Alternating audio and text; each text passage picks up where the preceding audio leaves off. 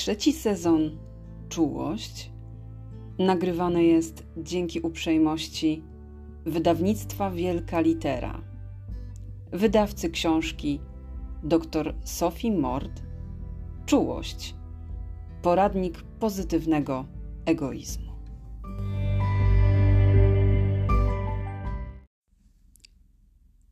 Koniec izolacji.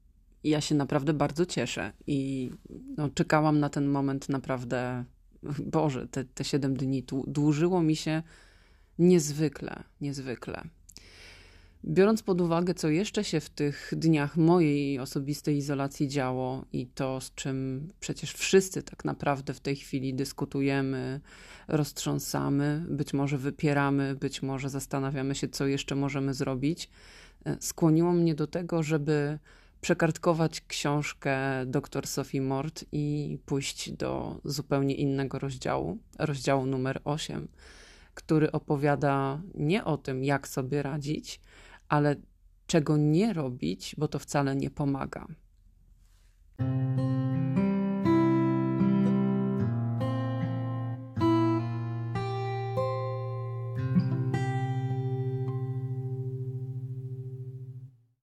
Sieci pojawiło się naprawdę bardzo dużo materiału. Myślę, że psychologowie, coachowie, interwenci kryzysowi, wszyscy ci, którzy są z środowisk wspierających, bardzo, bardzo, bardzo dobrze się zachowali i dostarczyli wszystkim, myślę, tym, którzy najbardziej tego potrzebowali i tym, którzy szukali takiego wsparcia, ogromnej ilości wiedzy, która przydaje się w tej chwili, wtedy, kiedy tak naprawdę potrzebujemy wyregulować nasze emocje, potrzebujemy coś zrobić ze sobą, bo ilość tego wszystkiego, co dookoła się dzieje, jest po prostu bardzo przytłaczająca, a skala emocji jest naprawdę, no, myślę, ogromnie rozpięta.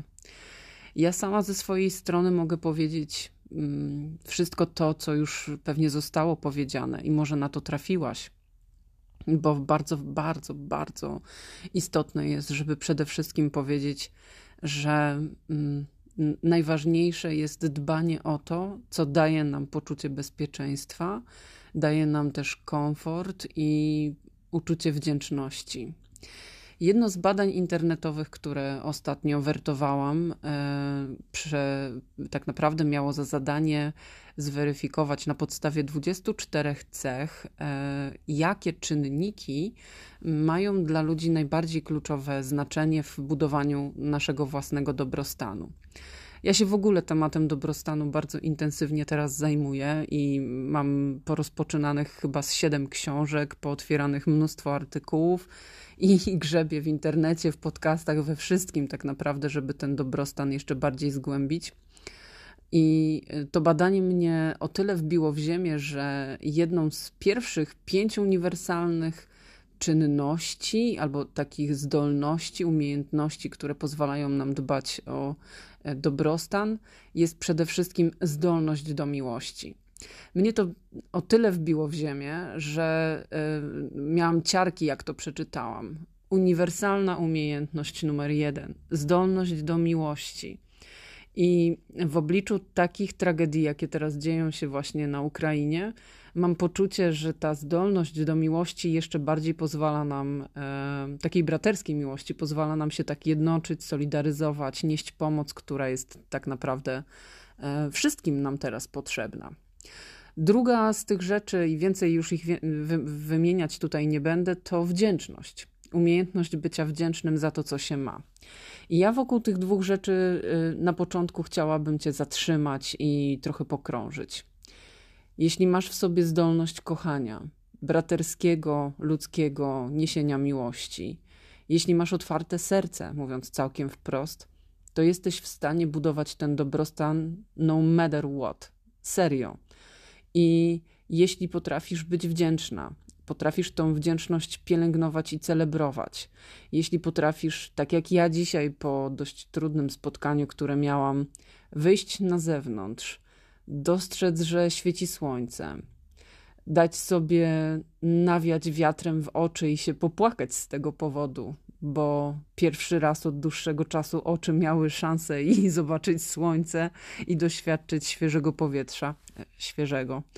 No, ale jakby, jeśli jesteś w stanie chociażby z tego powodu pomyśleć sobie, żyję, świeci słońce, nadchodzi wiosna, to to jest naprawdę niezwykła umiejętność regulowania siebie.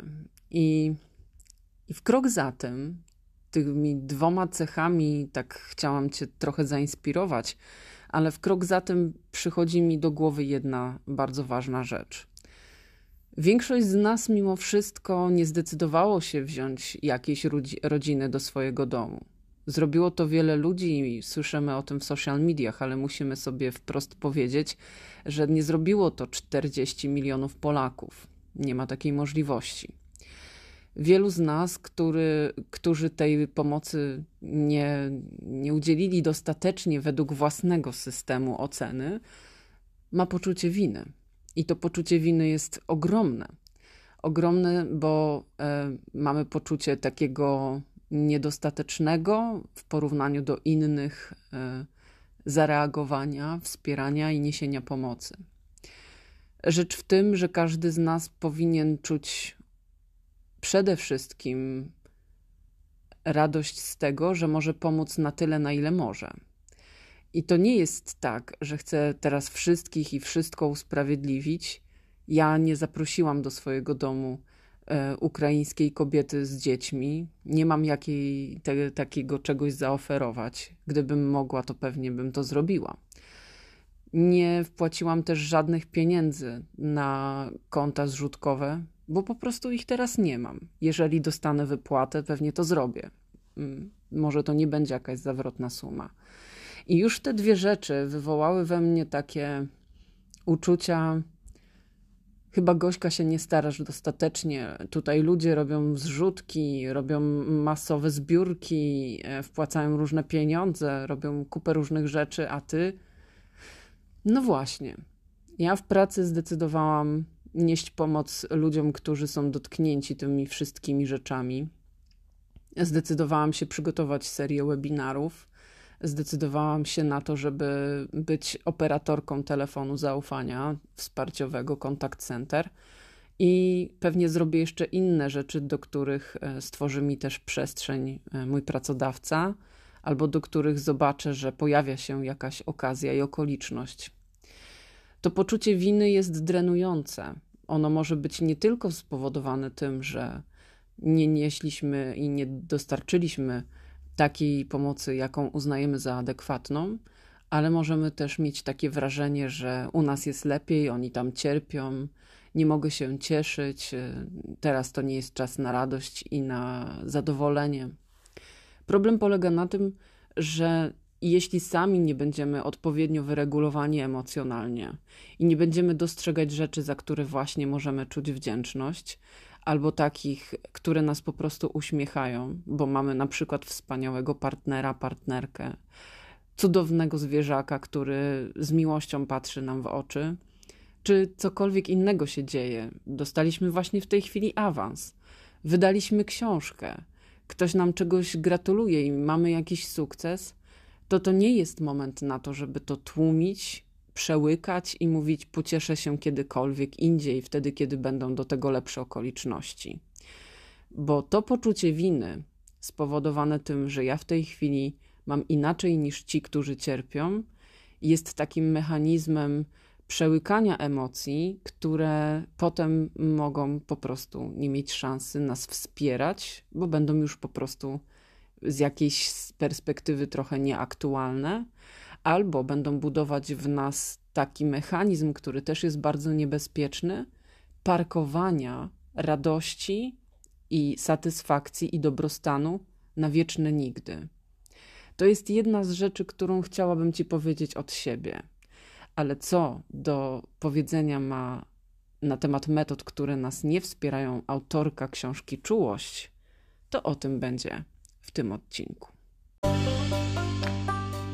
Natłoki myśli, nadmierne wzruszenia, zachwyty pięknem i potoki słów, upragniona cisza, zbyt duża empatia i dostrzeganie niuansów. To wszystko jest darem, a zarazem przekleństwem w wysoko wrażliwym świecie. Idąc ulicą, spędzając czas z bliskimi, rozmawiając z szefem, Na każdym kroku masz otwarty szeroki kanał odbioru każdego dźwięku, gestu, słowa, obrazu.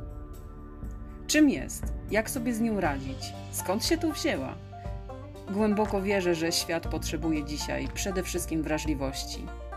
Zapraszam na wysoko wrażliwy podcast. Małgosia Leduchowska.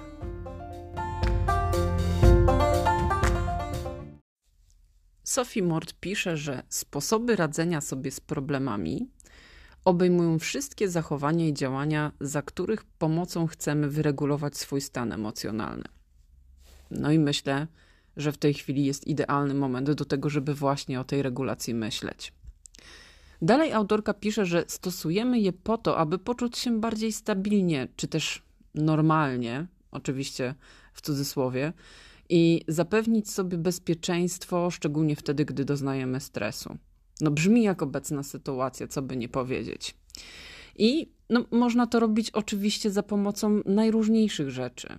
No, nie wiem, kiedy doświadczamy stresowych sytuacji, robimy sobie po prostu najzwyczajniej w świecie jakąś przerwę. Jak w robocie jest jakiś natłok, dzieją się jakieś różne rzeczy, to czasami robimy sobie przerwę na kawę, rozmawiamy sobie z kimś, z kim chcemy i mamy możliwość albo mamy zaufanie. Z innej strony też e, mój ulubiony sposób scrollowanie Instagrama, scrollowanie Facebooka, e, scrollowanie TikToka. To taki sposób na moją regulację. No, ja wiem, czy najzdrowszy, no ale może też tak być. E, mnie się to czasami zdarza. Pamiętam, że w pandemii bardzo mocno mi to pomagało. Włączanie takiej ulubionej składanki ja wtedy pałowałam cały czas skutera i to było takie śmieszne, bo pewnie sobie nie wyobrażasz, że jestem fanką skutera.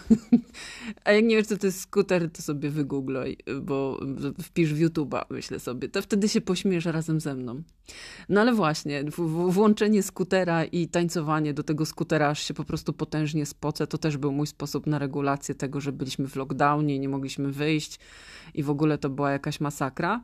Mm, a teraz pewnie myślę sobie, że o wiele łatwiej mi jest e, wyregulować się poranną jogą, taką na plery, jak ja to mówię. To nie jest jakaś yoga joginów e, po prostu z e, nieporuszoną pozycją drzewa albo nie wiadomo jakimi innymi rzeczami.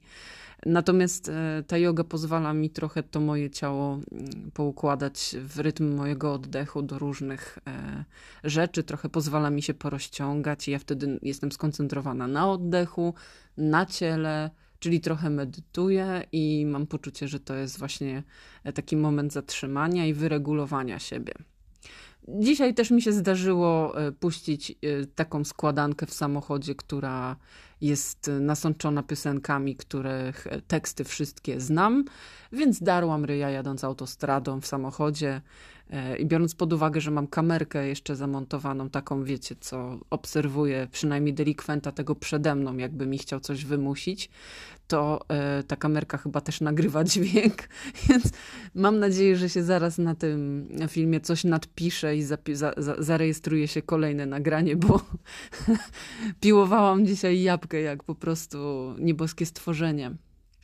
I to wszystko, co, co wymieniłam, no jakby nie należy do jakichś dziwnych sposobów regulacji. E, gorzej, kiedy pojawia się to, to takie mm, nie wiem, zapełnianie luki, albo zastępowanie innymi bodźcami, emocjami wszystkiego tego, co, co się z nami dzieje.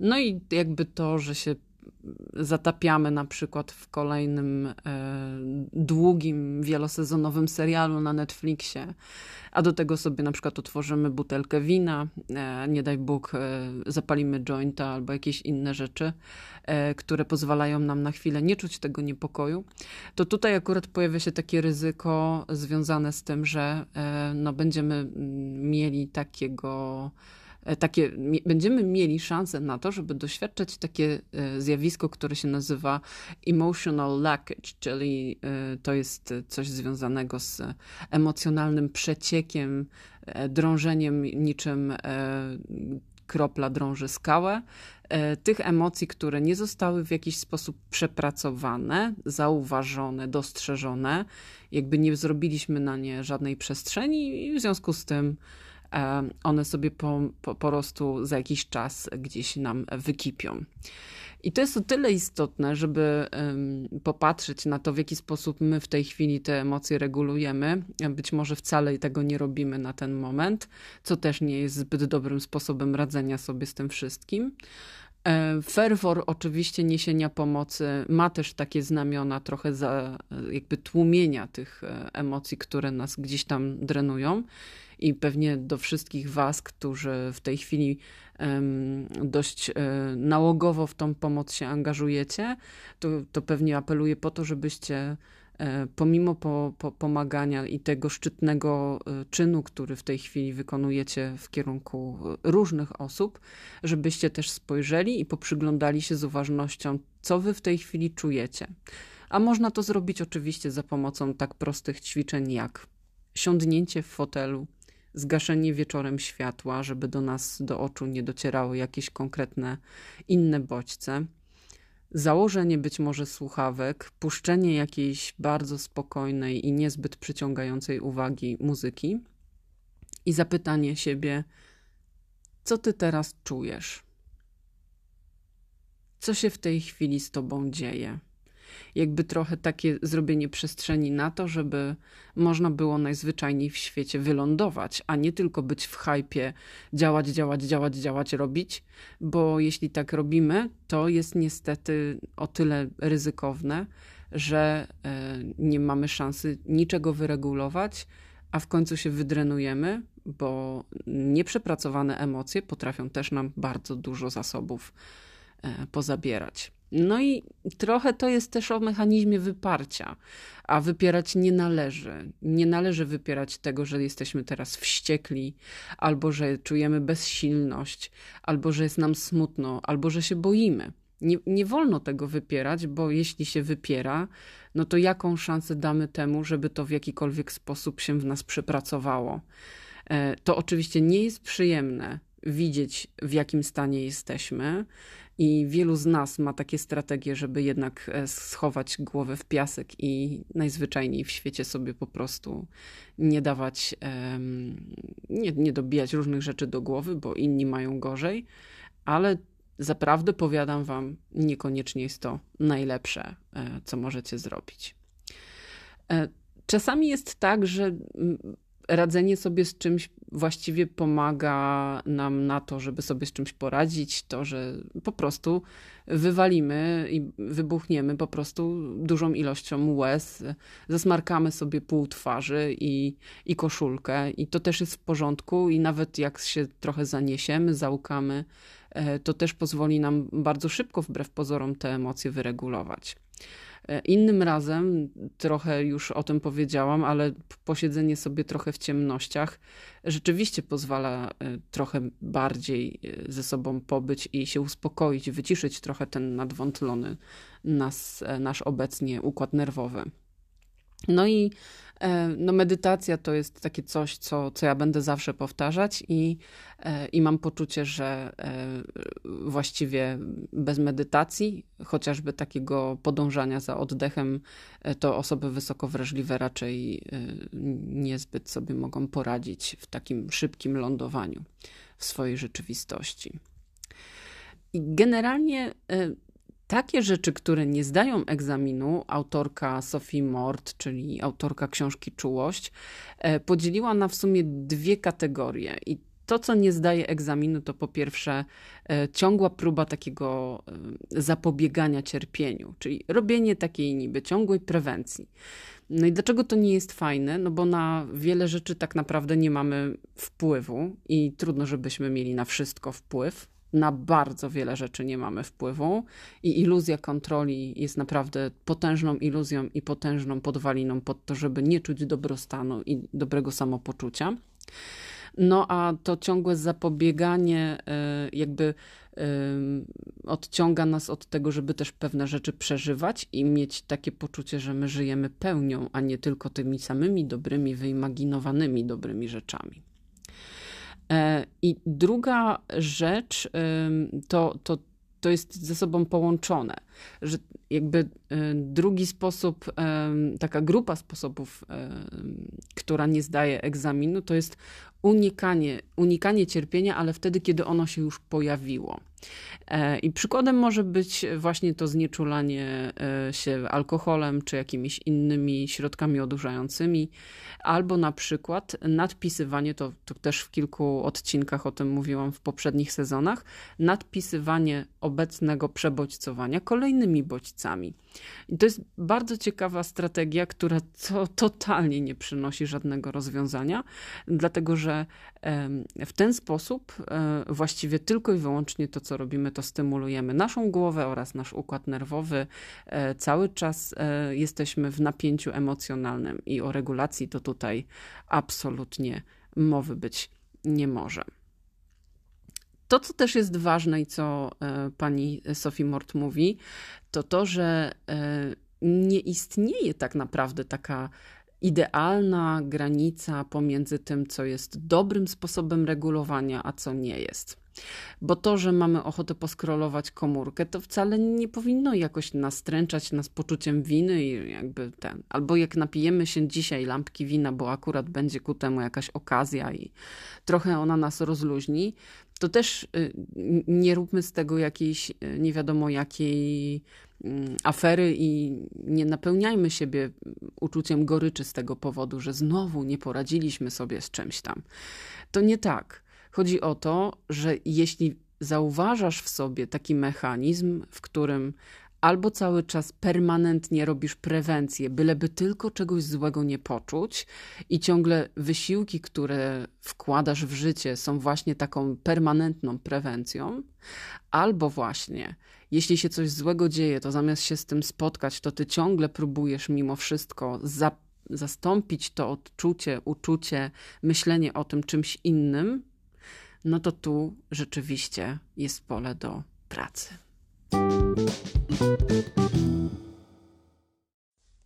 Jak na wszystko jest e, jakieś remedium, tak e, można też sobie po prostu nadal nie regulować swojego samopoczucia poprzez kontrolowanie. I teraz muszę powiedzieć całkiem szczerze, chodzi o przesadne kontrolowanie.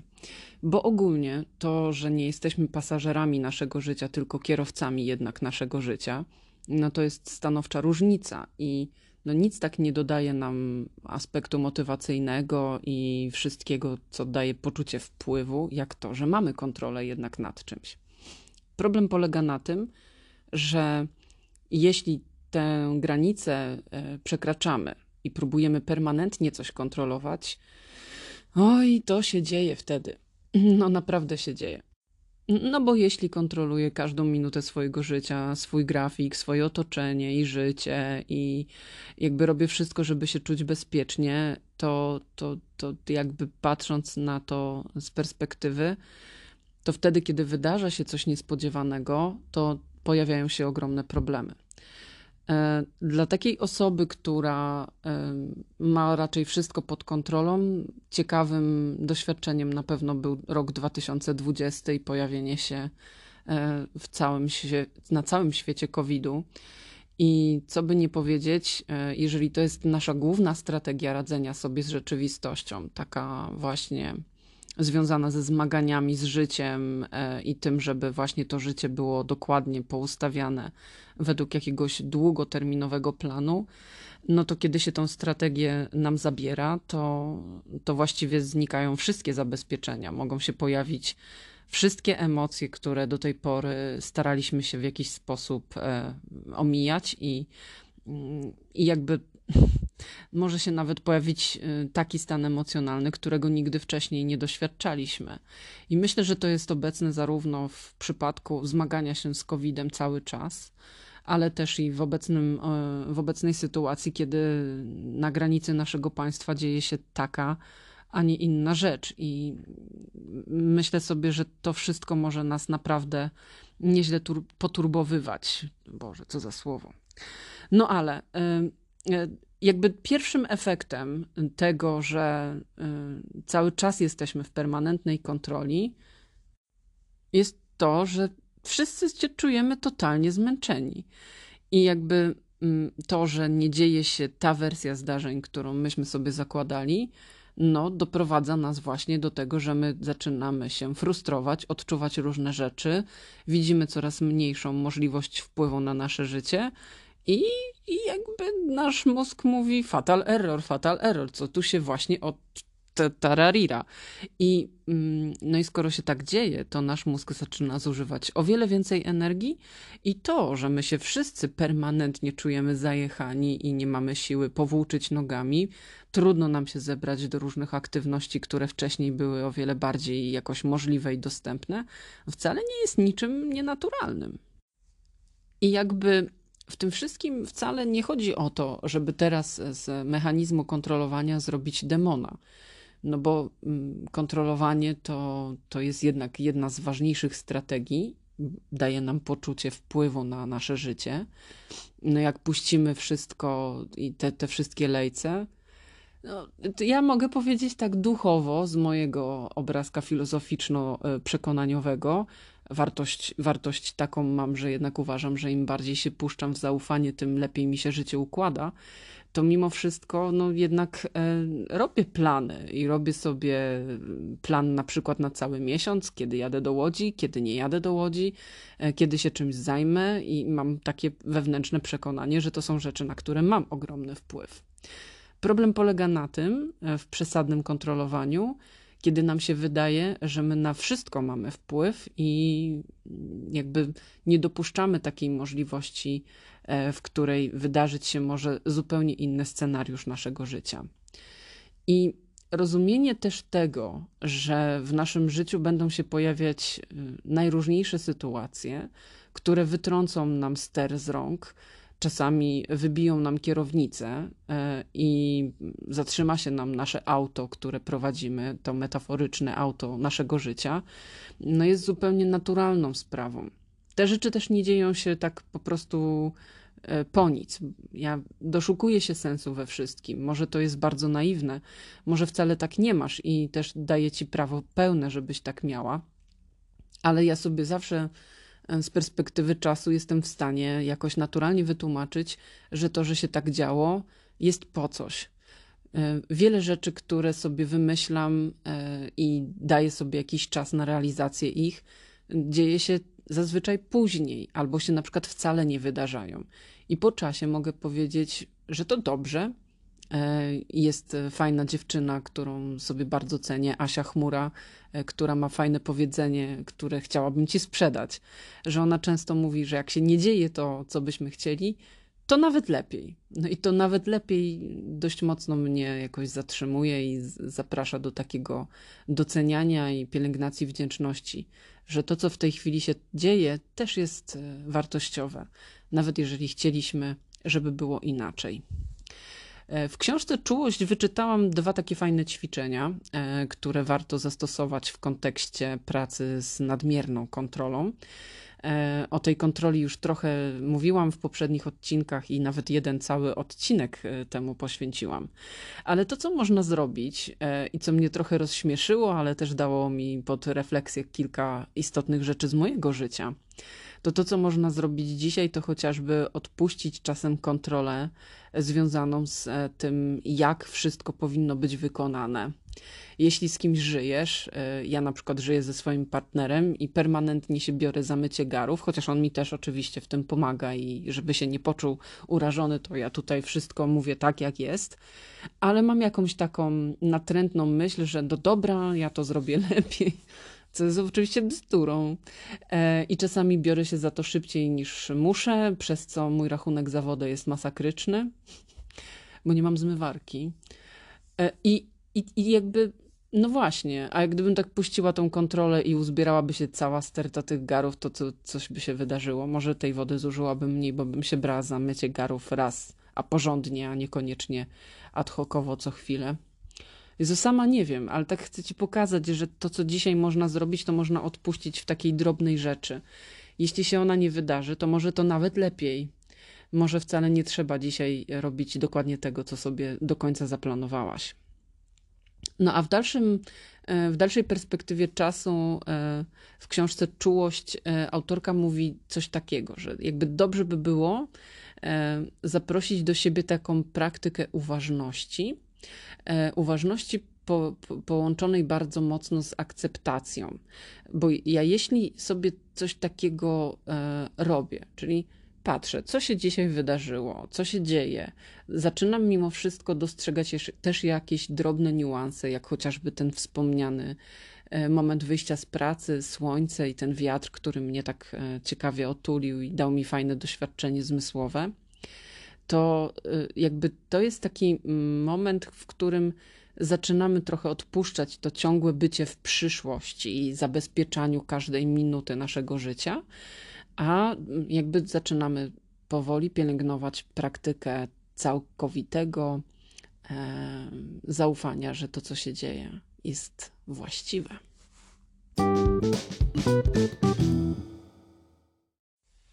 Od kontroli tup, tup, tup idziemy do perfekcjonizmu. Nam się wydaje, że perfekcjonizm jest bardzo dobrą strategią regulacji, e, ponieważ e, ogólnie to jest bardzo powszechnie aprobowany. Ja na temat perfekcjonizmu nagrałam cały odcinek w pierwszym sezonie albo w drugim, już sama nie wiem. E, no właśnie, nieperfekcyjnie nie pamiętam, ale to jest choroba, na którą też cierpię i staram się ze sobą e, nad tym pracować. I myślę, że rozdział w ogóle e, w książce Czułości jest też zaproszeniem do tego, żeby właściwie trochę ze sobą bardziej popracować nad tym perfekcjonizmem.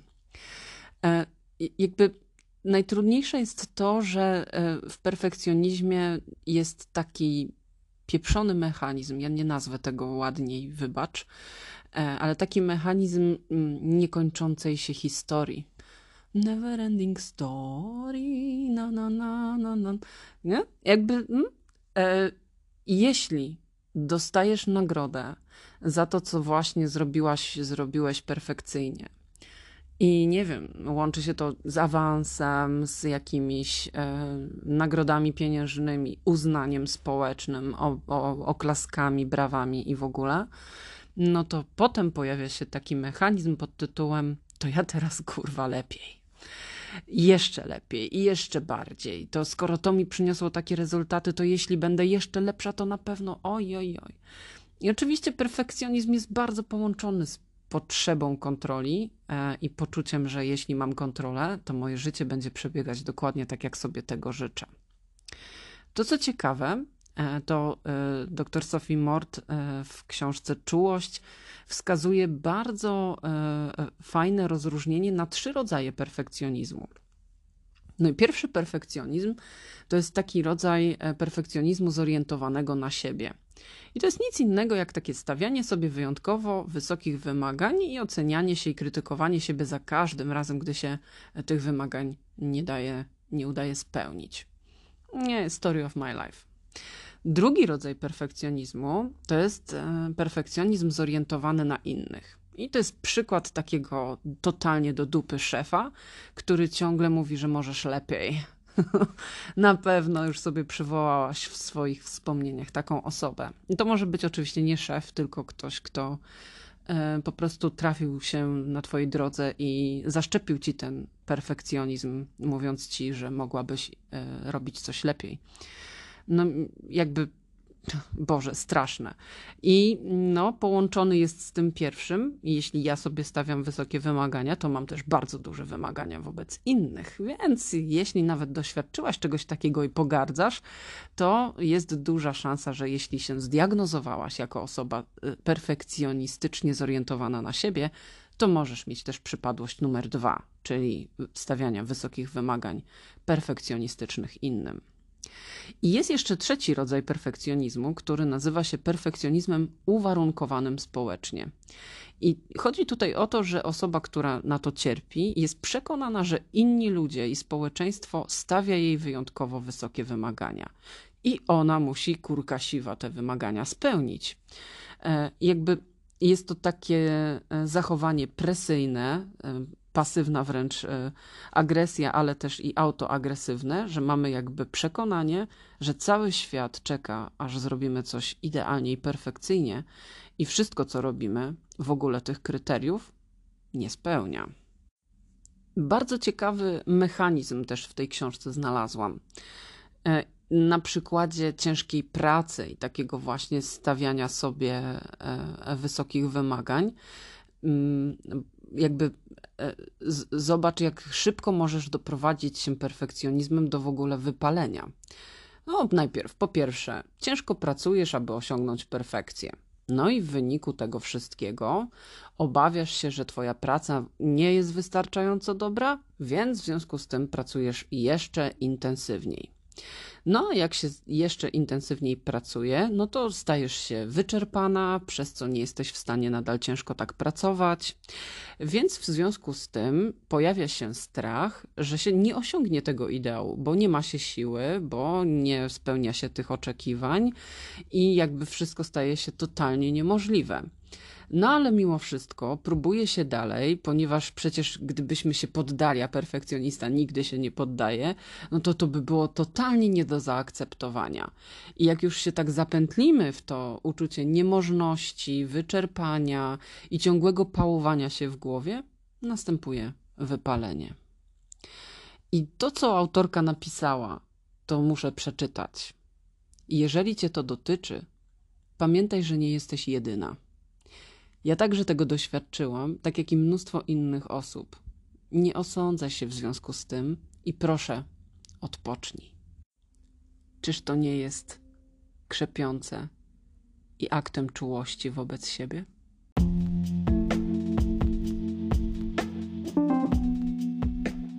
Nie wiem jak ty, ale ja już czuję nadchodzącą wiosnę. Trochę da się to wyczuć w powiewach cieplejszego wiatru i w dłuższym dniu. I na tą wiosnę właśnie przygotowałam coś naprawdę specjalnego. Być może zechciałabyś dołączyć do elitarnego, wyjątkowego grona wysoko wrażliwych kobiet, które o siebie zadbają bardziej. Jeśli tak, to w moim bio na Instagramie znajduje się link do wyjątkowego, jedynego w Polsce kursu Sztuka obsługi wrażliwości. To naprawdę bardzo rozwijające przedsięwzięcie i program, który może Ci pomóc. Serdecznie zapraszam.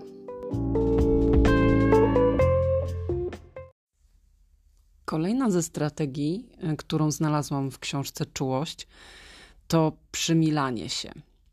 Generalnie to wcale nie jest jakoś tak społecznie uznawane jak e, chociażby perfekcjonizm czy umiejętność kontrolowania swojego życia.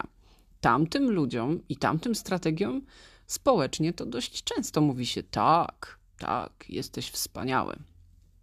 Natomiast część z nas w sytuacjach stresowych, w sytuacjach dyskomfortu e, albo po prostu życiowo, ma wypracowaną taką strategię przymilania się, e, odpowiadania na oczekiwania innych i podążania za tymi oczekiwaniami. Przypomnij sobie mm, może siebie, a może kogoś z Twoich bliskich na jakiejś imprezie, e, kiedy widząc, że ktoś się gorzej bawi, ma zły humor, zamiast po prostu najzwyczajniej w świecie tylko zapytać, jak się masz, to lecimy niczym ratownik i mówimy, bo no, no nie martw się, wszystko będzie dobrze. Ja takich ratowników, tak nawiązując też do trójkąta dramatycznego, e, to tak sobie e, myślę, widziałam w swoim życiu wiele. Sama też się czasami dawałam w to wpędzić, szczególnie w jakichś sytuacjach, w których bardzo chciałam, żeby mnie ktoś społecznie uznał, akceptował, dawał mi takie poczucie wspólnoty i przynależenia. No ale mam takie poczucie, że no to przemilanie staje się problemem, gdy, gdy jesteśmy właściwie w stanie zrobić wszystko, aby zyskać czyjąś przyjaźń. No i kiedy się to nie udaje, a najczęściej się to jednak nie udaje, bo ludzie wcale nie, lubię, nie lubią tego przymilania i jakiegoś wielkiego szacunku nam wtedy nie okazują, no to czujemy się jeszcze bardziej przytłoczeni i najczęściej z tego wynika już taka społeczna katastrofa. Wyolbrzymianie oczywiście takiej sytuacji e, to, to jest domena osób wysoko wrażliwych. To jest dziwne, ale e, osoby wysoko wrażliwe często zakładają, że są całkowicie odpowiedzialne za czyjś stan emocjonalny. I, mają często poczucie winy, jak się ktoś źle czuje w ich towarzystwie, nawet jeżeli w tym towarzystwie jest więcej niż jedna osoba wysoko wrażliwa, tylko są jeszcze jacyś inni. Wrażliwi czy niewrażliwi, jakby to już nie ma znaczenia. I to robienie te, wtedy tego wszystkiego, co, co, co w naszej mocy, po to, żeby właściwie uniknąć, nie wiem, strachu przed niezadowoleniem drugiej osoby, e, czy, czy może po prostu jakiegoś odrzucenia, albo bycia ocenionym, że jest się nieempatycznym. To, to, to, jest, to, to chyba jest o tym, e, nie wiem, możesz do mnie napisać i podzielić się trochę na ten temat. To jest takie dziwne. Przykra prawda jest taka, że ciągłe zadowalanie innych rzadko sprawia, że oni nas lubią bardziej albo bardziej nas szanują. To jest niestety sprawa do udźwignięcia i warto sobie już w tej chwili z tego zdać sprawę. Bo ciągłe stawianie potrzeb innych ludzi ponad swoimi może doprowadzić do tego, że ta osoba, która się przymila, właściwie sama może nie wiedzieć, czego chce od życia i może sprawiać wrażenie kogoś, kto szybciej wie, co komu jest potrzebne, ale sama o siebie nie dba w tym czasie. Dla, dlaczego tak się dzieje? No bo jeśli jesteśmy w ciągłym mechanizmie takiego przymilania się i podążania za potrzebami innych, a nie za swoimi, to tak długo jesteśmy w fazie ignorowania własnych emocji i pragnień, że właściwie zapominamy, czego my od tego życia chcemy. I jest to jedna ze strategii, która kompletnie nie przynosi długoterminowych rezultatów.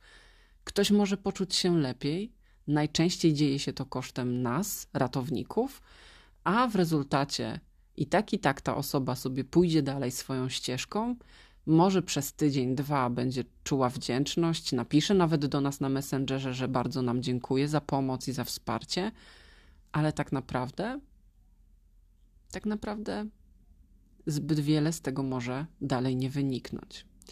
I nie zrozum mnie źle. Nie chodzi o to, żeby ludziom nie pomagać. Chodzi o to, żeby znaleźć w tym wszystkim balans związany z tym, że najpierw ja, potem cała reszta.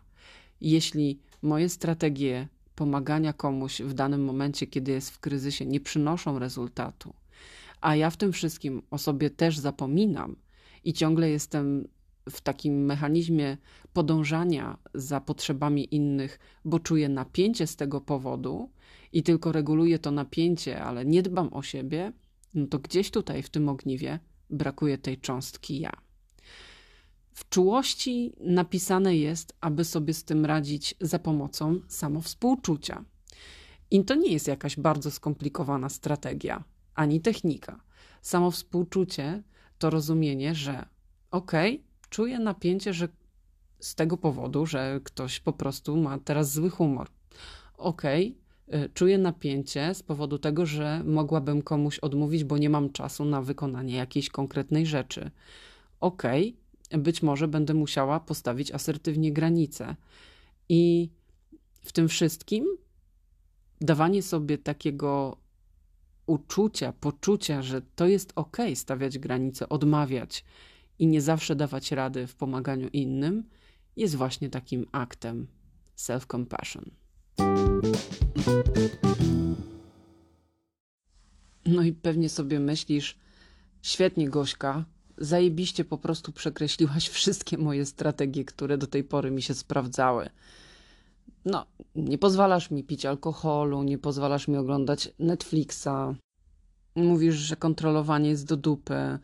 Mówisz, że przymilanie się w stosunku do innych też wcale nie jest dobre. Generalnie to świetnie, Gośka, naprawdę super z ciebie coach i wspieracz osób wysoko wrażliwych. Ja, ja też, też powiem szczerze, że no, jakby pomyślałam sobie, no, ra, raczej ci poodcinałam niż ci dałam. No ale właśnie, ani perfekcjonizm, ani kontrola, ani przymilanie się, ani alkohol, ani nadpisywanie bodźców kolejnymi bodźcami nie dadzą ci niczego dobrego. To co y, na pewno warto zrozumieć, to to, że y, emocje, y, które czujemy, są falami. Nie są czymś stałym. One przychodzą i odchodzą, przypływają i odpływają, napłyną i miną. Jest takie piękne powiedzenie, e, a nawet przypowieść buddyjska, która mówi o tym, że przychodzi uczeń do mistrza i mówi: Mistrzu, mistrzu, wiesz, nie mogę sobie poradzić w ogóle z tą medytacją. Nie mogę osiągnąć tego stanu nirwany, o którym tyle opowiadasz, a bardzo bym chciał. I powiedz mi coś, błagam, pomóż mi. A mistrz mówi: Spokojnie, to minie. No i po dwóch tygodniach uczeń wraca do mistrza i mówi: Mistrzu, udaje mi się medytować godzinami. Myślę, że jestem bardzo blisko oświecenia i nirwany, o której tyle opowiadasz. Jestem taki szczęśliwy. I mistrz na to mówi: Spokojnie, to minie. Więc jakby warto rozumieć, że nawet jeżeli czegoś doświadczamy w tej chwili, to naprawdę to minie. I nie wiem, czy jestem w stanie powiedzieć to o konflikcie, który się dzieje w tej chwili na Ukrainie. Na pewno nie jestem w stanie tego powiedzieć, bo kim ja jestem? Ja jestem tylko Małgosią, która nagrywa jakiś podcast i, i, i gówno wiem tak naprawdę o geopolityce, polityce i wszystkich tych zawirowaniach. Jedno wiem, e, sposoby adaptacji do tego wszystkiego, co się tam dzieje, e, będą się zmieniać będzie docierać do nas fala różnych informacji i dezinformacji. E, I tak jak COVID staje się już naszą rzeczywistością, to mam nadzieję, że bardzo szybko skończy się ten konflikt tam i nasze emocje w jakiś sposób się też w związku z tą sytuacją wyregulują. I tak jak ten mistrz, na pewno bym chciała powiedzieć spokojnie, to minie. Mam dużą wiarę w to, że to minie. Też chciałabym Ci powiedzieć, że nie ma czegoś takiego jak perfekcyjne radzenie sobie ze wszystkim. To, że sobie radzisz do dupy, a nawet powiem szczerze, chujowo, ale jakoś, to to jest dobre. Czasami tak jest, że sobie radzimy najlepiej jak umiemy i pomagajmy sobie i radźmy sobie ze wszystkim najlepiej jak umiemy, a nie tak jak wydaje nam się, że byłoby najlepiej. Inną sprawą jest to, że warto sobie uświadomić, jakie są nasze strategie radzenia sobie z problemami. Bo to, że będziemy wracać i skręcać do różnych rzeczy, do wspomnianego Netflixa czy kilku lampek wina i zażerania się cheddarem, to to jest bardziej niż pewne. Ale czasami, kiedy będziemy odruchowo otwierać lodówkę i trzymać w ręku nóż do ukrojenia tego kawałka cheddara, to warto sobie zadać pytanie, co chcesz wyregulować i ja sobie od jakiegoś czasu zadaję te pytania. Co chcesz wyregulować i czy może przypadkiem nie chcesz teraz z tym pobyć, żeby to minęło, zamiast to zasypywać.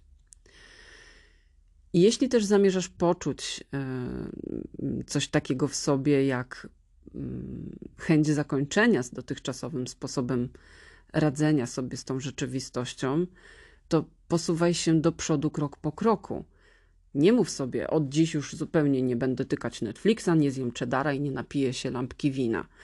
To nie wpływa dobrze na nasz mózg, a nasz mózg będzie wszystko robił, żeby wyprowadzić cię z błędu tego złotego, wspaniałego postanowienia. Im więcej obostrzeń sobie nakładasz, szczególnie w trudnym okresie, tym gorzej dla ciebie, bo mózg podpowie ci strategię, w jaki sposób ominąć ten system wspierania siebie to, e, że jakby będą powracały Twoje stare mechanizmy, to jest bardziej niż pewne. A jeszcze bardziej niż pewne jest to, że dziś najbardziej na świecie powinnaś o siebie zadbać. W pierwszej kolejności o siebie, dopiero w drugiej kolejności o innych. Jesteś wysoko wrażliwą kobietą, osobą, która potrzebuje zobaczyć, co się w niej dzieje w tej chwili w środku i zadbać o to, żeby w jakikolwiek sposób się wyregulować.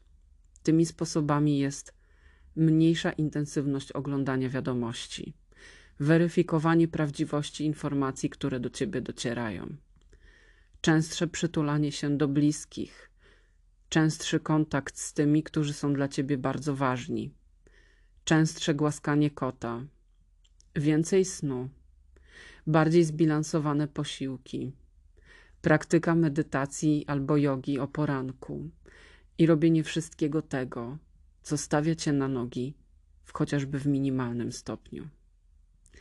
I pamiętaj, że jeśli tylko masz potrzebę napisania do mnie o tym wszystkim, czego teraz doświadczasz, to jestem dla ciebie, bo po to nagrywam ten podcast. Nie tylko po to, żeby do ciebie gadać, ale też, żeby cię posłuchać.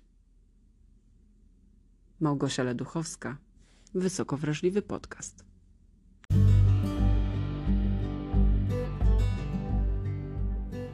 Zarówno mój podcast, jak i książkę Czułość w formie audiobooka i e-booka znajdziecie w aplikacji Empik Go. Mam dla Was specjalny kod Leduchowska.